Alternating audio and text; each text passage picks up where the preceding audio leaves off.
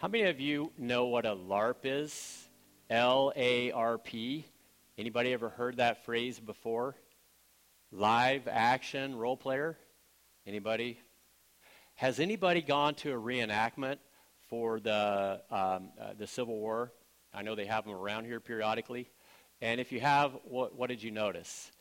That the people that show up, it's almost like they want to recreate that moment. They're going from 2019 on the timeline all the way back to uh, that, that period of time when we were at war with one another.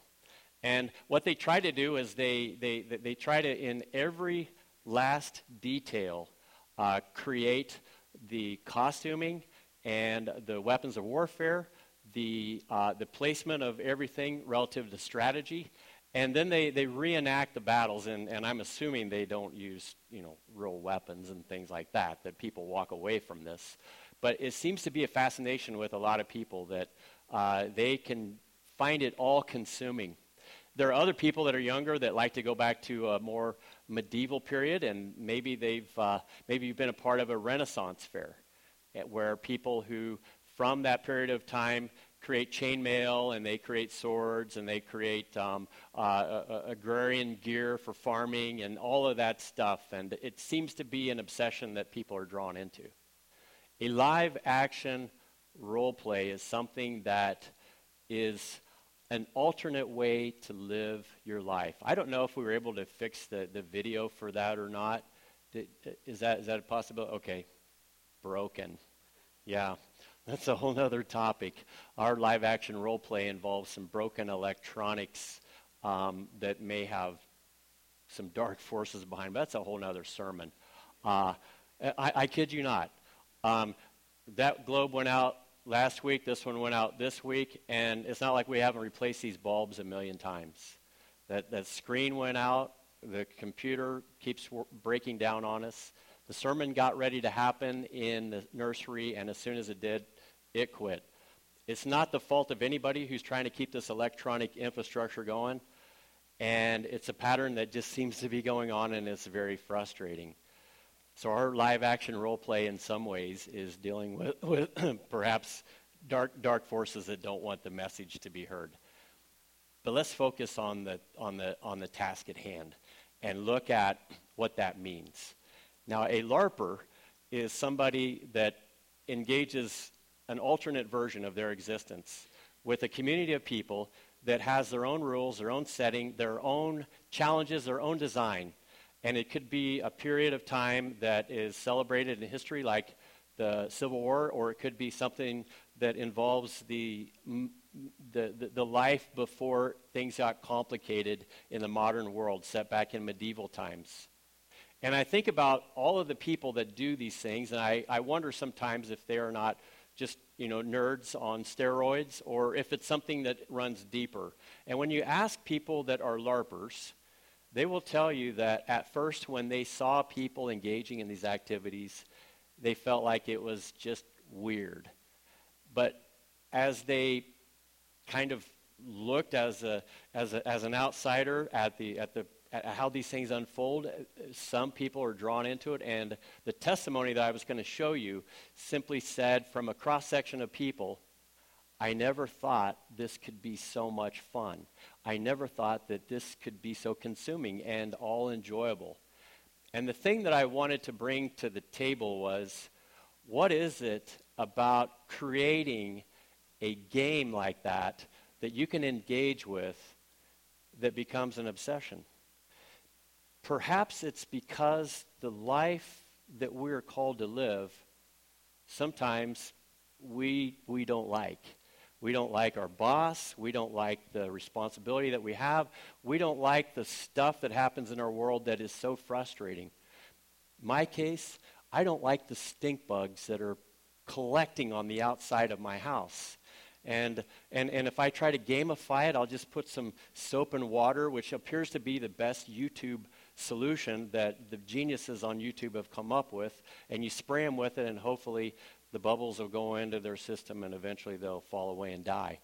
And that is the mundaneness and the frustratedness, frustrationness of living life in this world. If you wanted to take it a little bit deeper, you find that when you turn on the on the uh, on, on the television set or you look online, you see that well, the problems run much deeper than just stink bugs. There's a lot that stinks, and we look at our government and we find that it's in disarray, and that impeachment is is the uh, is the war drum that's being banged, and we think, wow, the state of our government is somewhat sketchy right now at best, and highly dysfunctional at worst. And we zoom back a little bit farther and we think about how that applies to our lives personally. And this week there was a notification that was, that was dispersed in the form of news that said if you are paying for health care, it's going to cost you roughly $20,000 annually just to, have, just to have it. Now, obviously, your employer and, and, and other mechanisms are in play for many of us that help out in that regard. But at the end of the day, that's what it's costing. And maybe you're thinking, yeah, I get that. And my concern is when I retire, which for some of us, we're a little bit closer to that than others. And some people are saying, I'll never be able to retire knowing that I'll have to pay that much money in health care alone. Or perhaps they're thinking Medicare will cover it, but there will be supplemental. And as you just begin to do the math of the cost of living, a lot of people have said things are so bad right now that I don't even know if I can retire in the United States of America. So there is a trend afoot where people are going to Ecuador where they can retire and live a pretty normal middle class standard of living, which so many of us are used to, for about $2,000 a month. And that includes health care. And people who look at all of these concerns find themselves, as they do the math, quickly getting overwhelmed by just how depressing it can be and how powerless you feel in your effort just to try to make ends meet. And these are just normal, mundane, real world experiences that we all have. That's notwithstanding that report that we get that says, oh, yeah, you have a severe health issue that's going to require a long period of therapy or recovery. And I think about people like Liz Elias, who, when she well, shortly after I came, she was diagnosed with, with breast cancer. She had uh, a, a, very powerful recovery period that involved a lot of stamina and just a lot of dig deep and a lot of prayers, only to have it happen again. And in the 14 years that I've been here, I've seen her go through two cycles, and yet there's something about her demeanor that tells me there's, there, there's a little answer for all of this that we can be pulled into. And maybe like her, who I, I know her well enough to know she's been a believer for a long time. She's learned to trust the Lord for a long time. And somehow, in the course of her experience, I think she found the treasure or the, the mystery was decoded or the thing that enabled her to get through it was discovered. And when we look at micro mastery, you know, just getting good at a few things in a small amount so that they can have huge impact. One of the biggest things that we face is how adversity comes our way. How, when we walk out of this place and we get in our cars, our mind starts gravitating towards the concerns that we have about the week ahead. And I'm sure they're all different in this room, but I'm sure that if we were to talk to one another in, in sort of a, a gathering of 10 or 12 people and telling our stories, we might discover that they're pretty similar. The problems are no different from one person to another. The shortcomings, the failures, the things that we look at and we say, I'm the only one. And when God looks at this room and sees all of your lives, he says, I know you're all struggling. I know that this is a thing. As a matter of fact, when my son was getting ready to finish up his work here on earth, he pulled all of the people, about 12 of them, that he was especially fond of and discipling, and he said, I'm getting ready to go. But don't be troubled. Don't let your hearts be troubled. Believe in me. Believe also in God.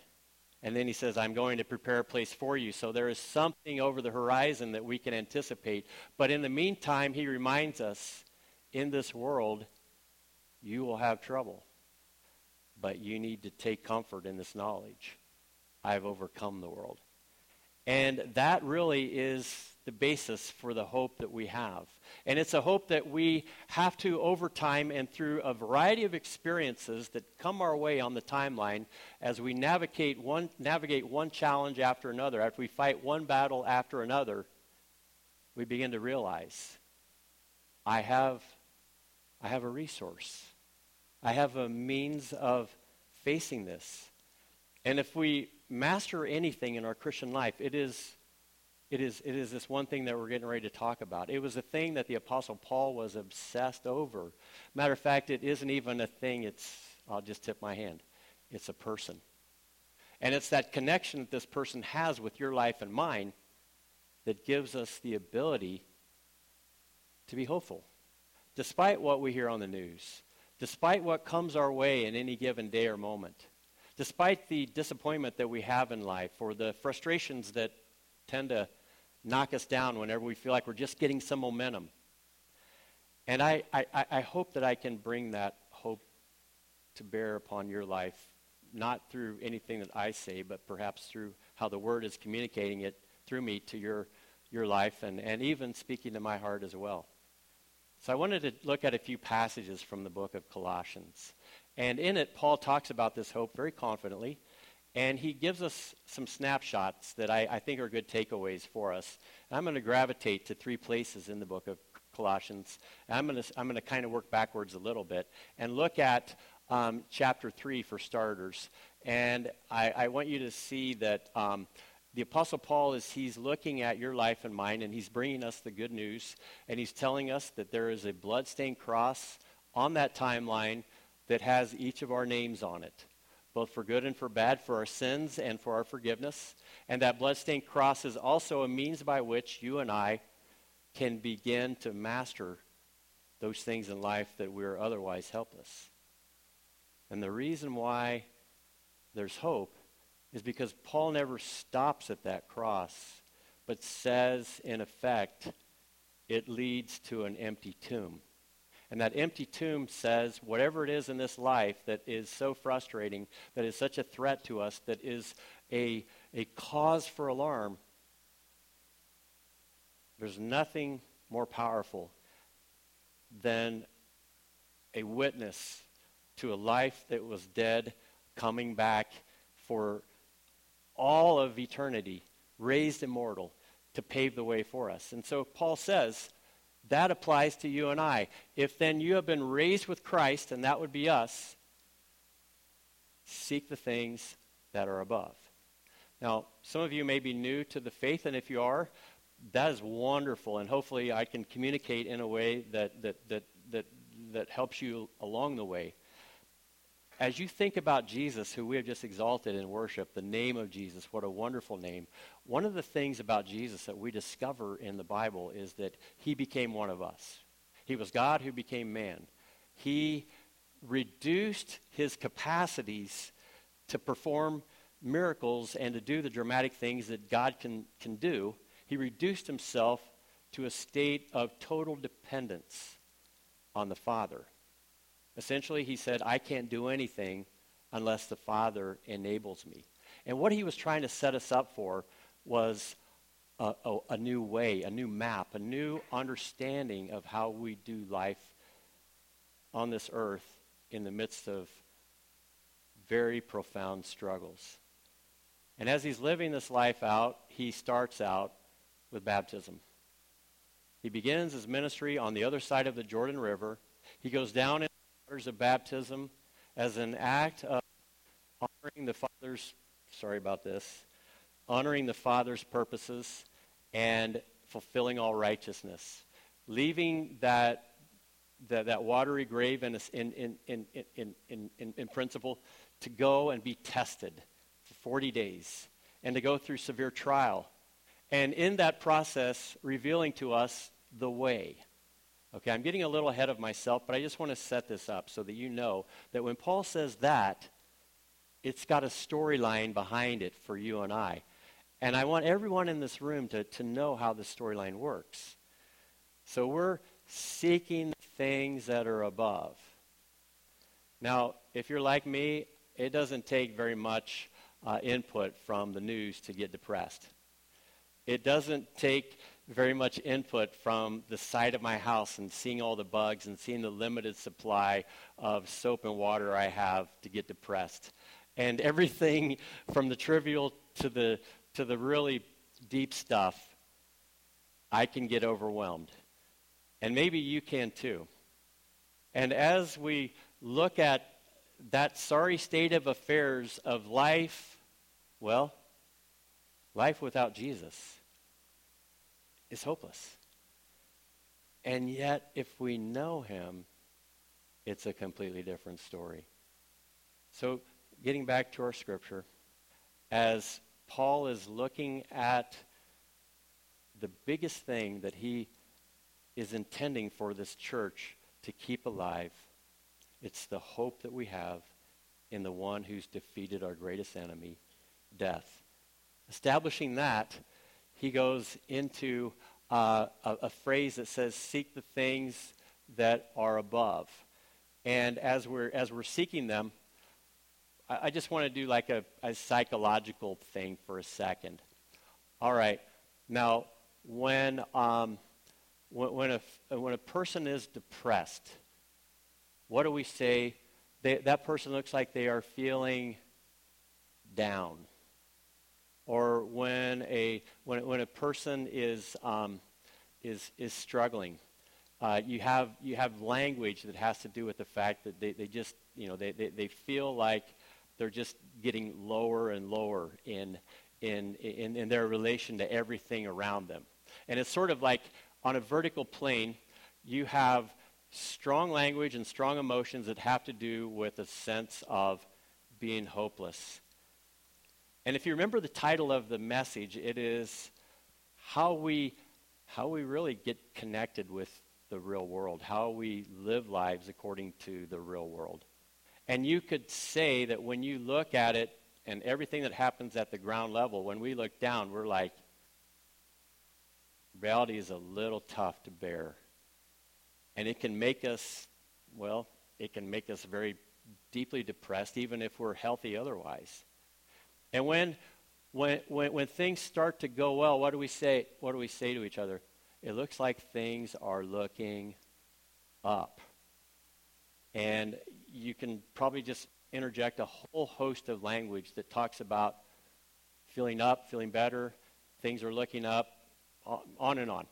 And the point is this even whenever we smile, if our mouth is kind of curling upward, we're like, that person feels good. And when we're frowning and our mouth is curling downward, we say that person is struggling. And there's just something about up and down, being in a good place, not being in a good place, that exists on that, on that vertical plane. And when the Apostle Paul says, look at Christ seated above, he's actually talking about our posture how we look at what we are faced with relative to where he is. And that's a critical part of this.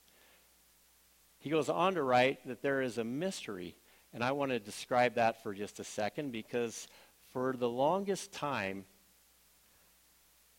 the only place that I looked was down, and the only thing that it did for me was got me depressed so depressed that had they had LARPers, you know, had I had the opportunity to join a, a group of Civil War reenactors or medieval swordsmen with Nerf swords, I might have just said, wouldn't it be great to check out for a little bit, do that for a while, forget about that, and perhaps make it through this difficult life anyway. And when Paul says, look up, He's saying there was a mystery hidden for the ages. People were looking down and looking down and hoping and hoping that something would be revealed that would change everything. And he said, Well, God did make this known. And it became our treasure, it was the basis for our riches. The glory of the mystery, which is Christ or the Messiah, the one who is the hope of glory. In another part of this, this, this book, he says, and it is Christ in you, that is the hope of glory. Christ in you is the hope of glory. So there's something about what is happening there that God takes and he bundles it together in a way that it happens inside of your life and mine. And my biggest hope is, well, I just kind of gave away. That was a spoiler alert. My biggest hope is that the hope of, hope of Jesus could come, come alive in you. And I know that doesn't happen overnight. It begins with a process of trusting everything that I've shared so far. Here's the third thing, and it's this. Therefore, as you receive Christ Jesus the Lord, so walk in him, rooted and built up in him, and established in the faith, just as you were taught, abounding in thanksgiving. And this is where we get back to the ground level. We've been up here in the lofty heights of Jesus on the throne, and now it's just how do you take him into life? How do you leave here and for the next six and a half days take what you experience here and, and, and somehow, through the process of trusting God, see it come alive? And if you remember, we were micro mastering some habits. And I mentioned earlier spending just a little bit of time in the Word each day, spending a little bit of time in prayer, trusting God each day to answer our prayers and to join us in our processes, and taking some time, putting our phone down, perhaps turning off the TV, perhaps disengaging from those things that would distract us and reflecting and saying, God, here I am. This is my life.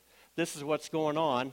And we can name important places like ourself in relation to Him, important places like ourself in relation to people that we love and care about deeply, or perhaps ourself and our relationship to our workplace, or anything that is important to you and I. And it is important for us to establish the habit of taking time in the Word and time in prayer and then reflecting. You know, one of the habits that I've tried to get into is whenever church is finished, and I've had 30 conversations with people, I'll either just come and sit on the front pew or I'll sit back there in, in my makeshift office and I'll just replay the day. And I'll replay the conversations. And I'll reflect on what's going on and I'll ask, God, what happened today?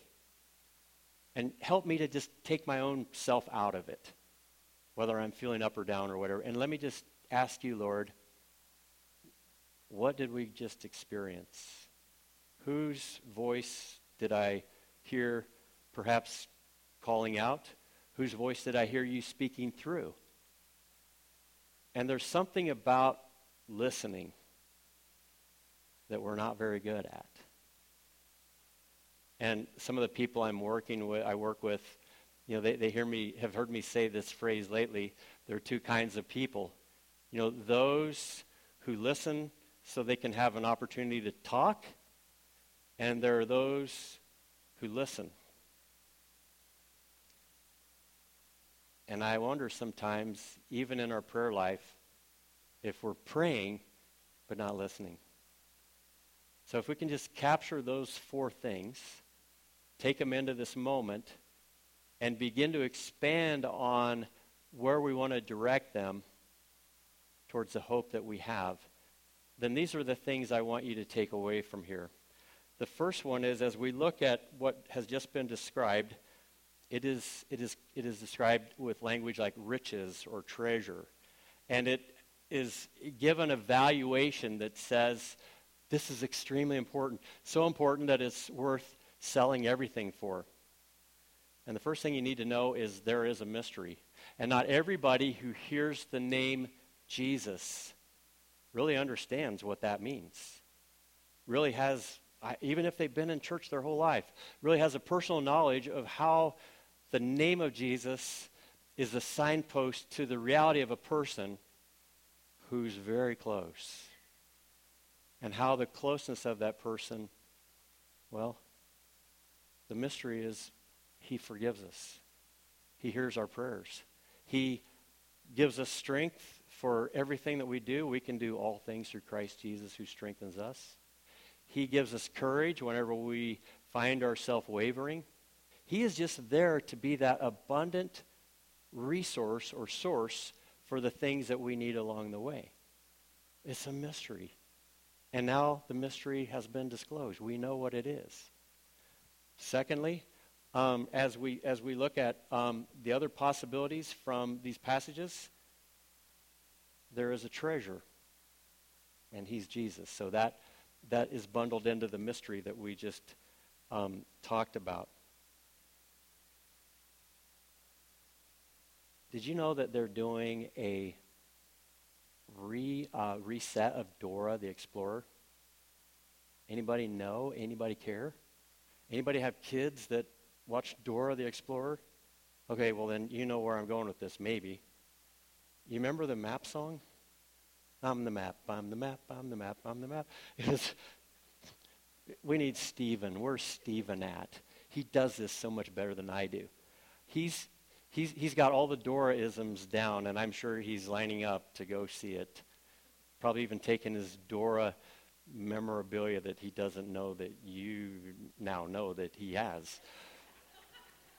And he should take it to the Dora movie and do a, a LARP with all the other Dora people.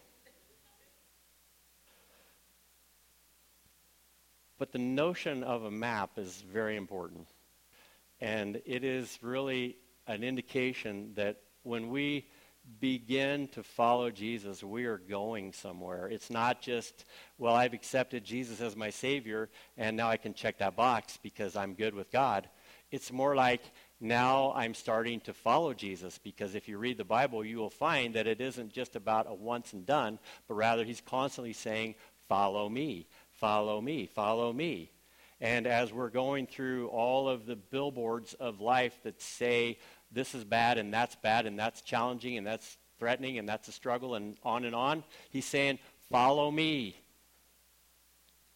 And as we do, he gives us a map that shows us the way, starting with what he did here on earth.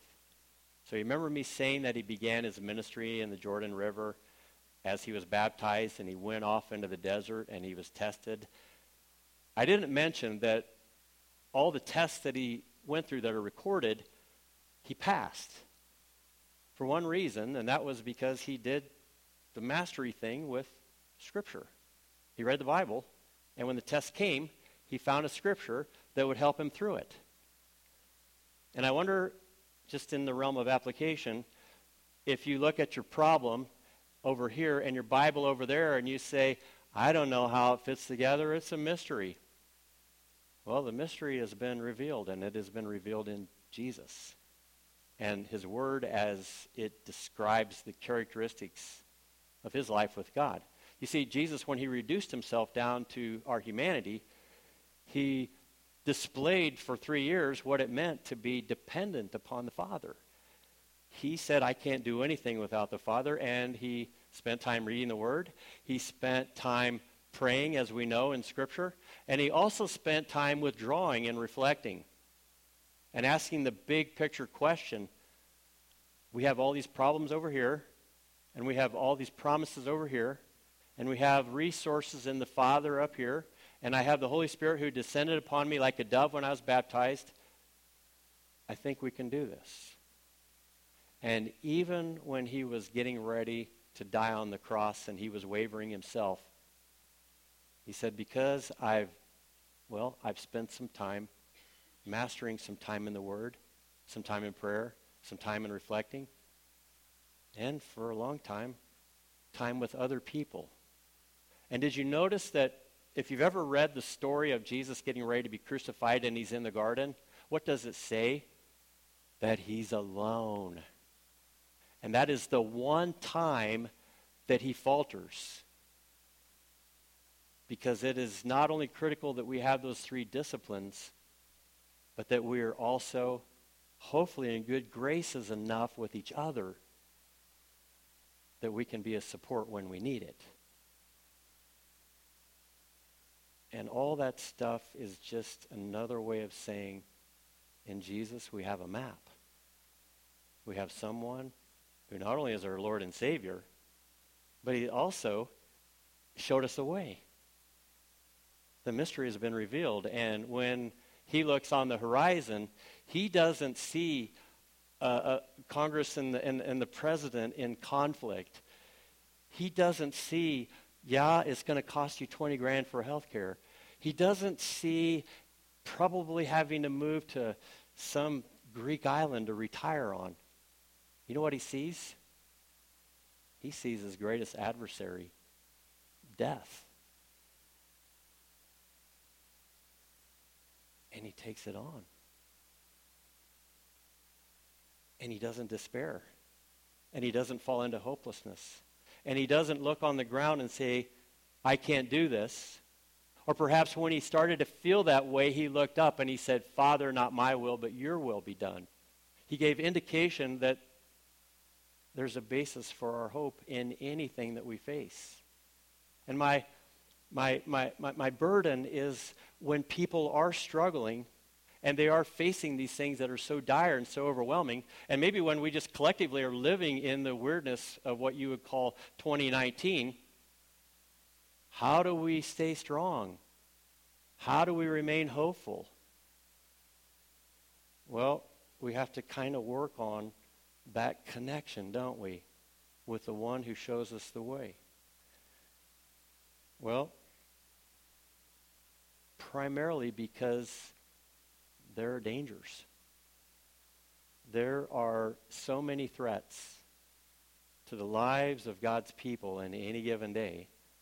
I mean, we're lucky we don't live in a country where you can't do this, what we're doing today, legally. And so many brothers and sisters around the planet have that burden. But I'd say ours is kind of the opposite. We can gather whenever we want to, whenever we feel like it, but perhaps that's sort of where we've been gotten to, if I can use that bad grammar. We can gather when we feel like it. Well, I don't know if you can do what we do just when we feel like doing it. The idea behind a disciple is that there are routines and patterns and habits that we fall into that are disciplines that make us strong. And if we don't do these disciplines, I, I just have to be honest with you, what we do here doesn't work. Then it's just us doing what we feel like doing when we feel like doing it. And when it gets challenging, you need a little more than your feelings, because believe me, I've had some dark feelings, and I've said, Lord, do I let those govern my thinking? Or do I let the things that I've been reflecting on, do I let my connection with you through prayer? Do I let the hope that is alive in me and alive in the people here and is alive in the in the in the in the in the in the witness of who Jesus is on the throne govern me? There are dangers, but here let's end it. I want to end it this way by saying maybe for the first time the mystery is solved for you. Maybe you've known about Jesus and you've seen your circumstances and you've never felt that the two have any relationship with each other, but maybe you're starting to see and the mystery is becoming less of a mystery and more of a of a path. Because the map is sort of showing you what's not there or what, what you thought wasn't there that is there.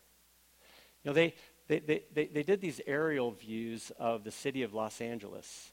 And when they, when they did that, they discovered that there were these signs of a time when, um, when, when, when light rail trains just zipped around the town in, in all manner and, and through neighborhoods that didn't follow the clearly defined lines of the streets today. And what they saw was exactly where these, uh, these light rail trains went based on how the buildings were shaped in relation to that space that formerly was a railroad track. And so many of the buildings had a certain curvature to it or a certain proximity to each other at an angle. And when you look at it from the sky, what you see are the scars of what was formerly there. And a lot of people said, I didn't know.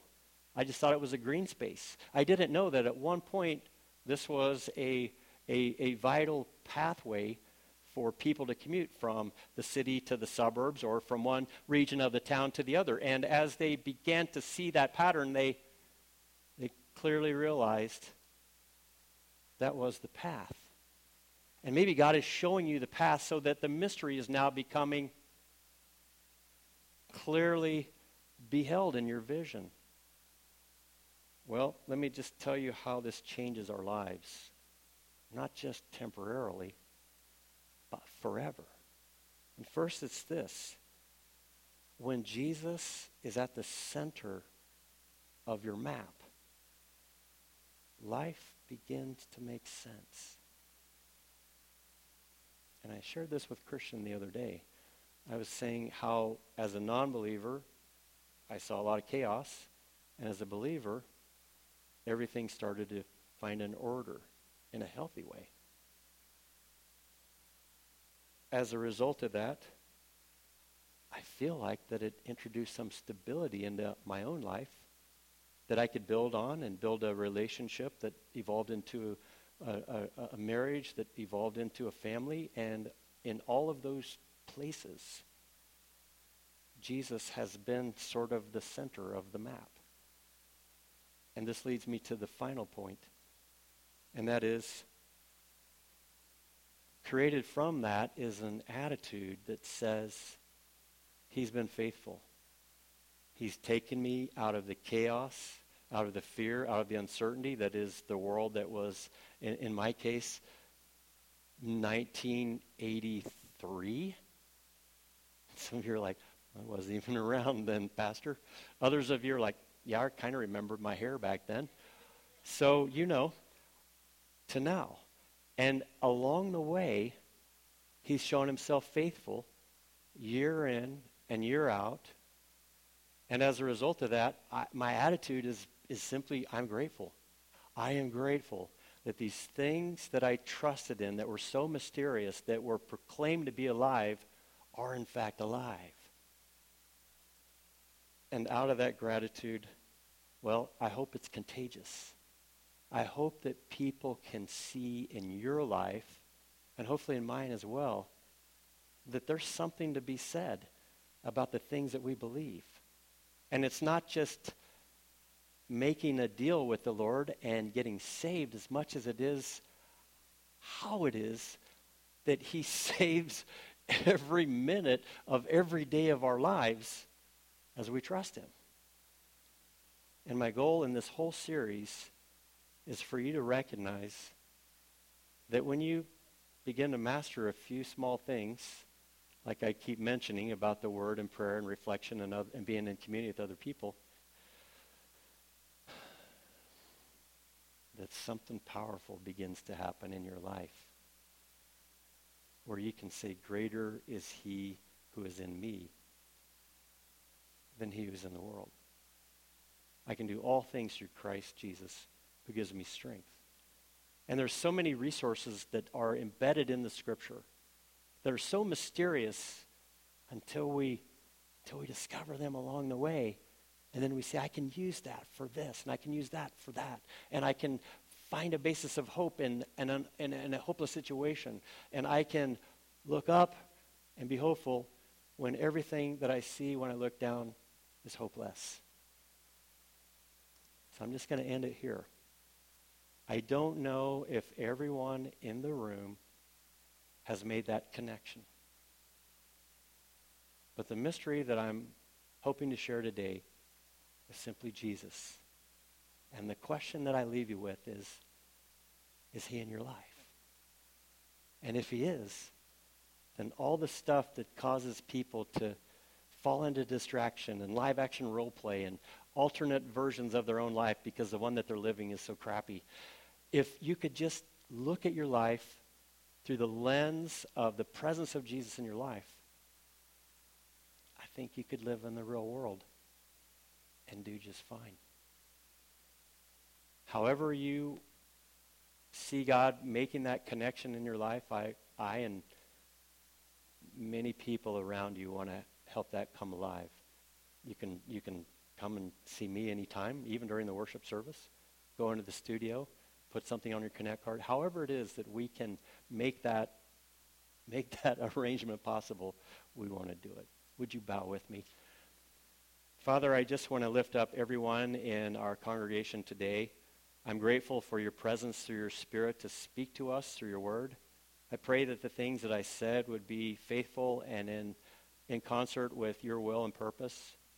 But I pray, Father, especially as I lift up everyone here to you, I pray that you would speak to their lives, their needs, their hopes, their aspirations, their worries, their fears, the things that bring them down.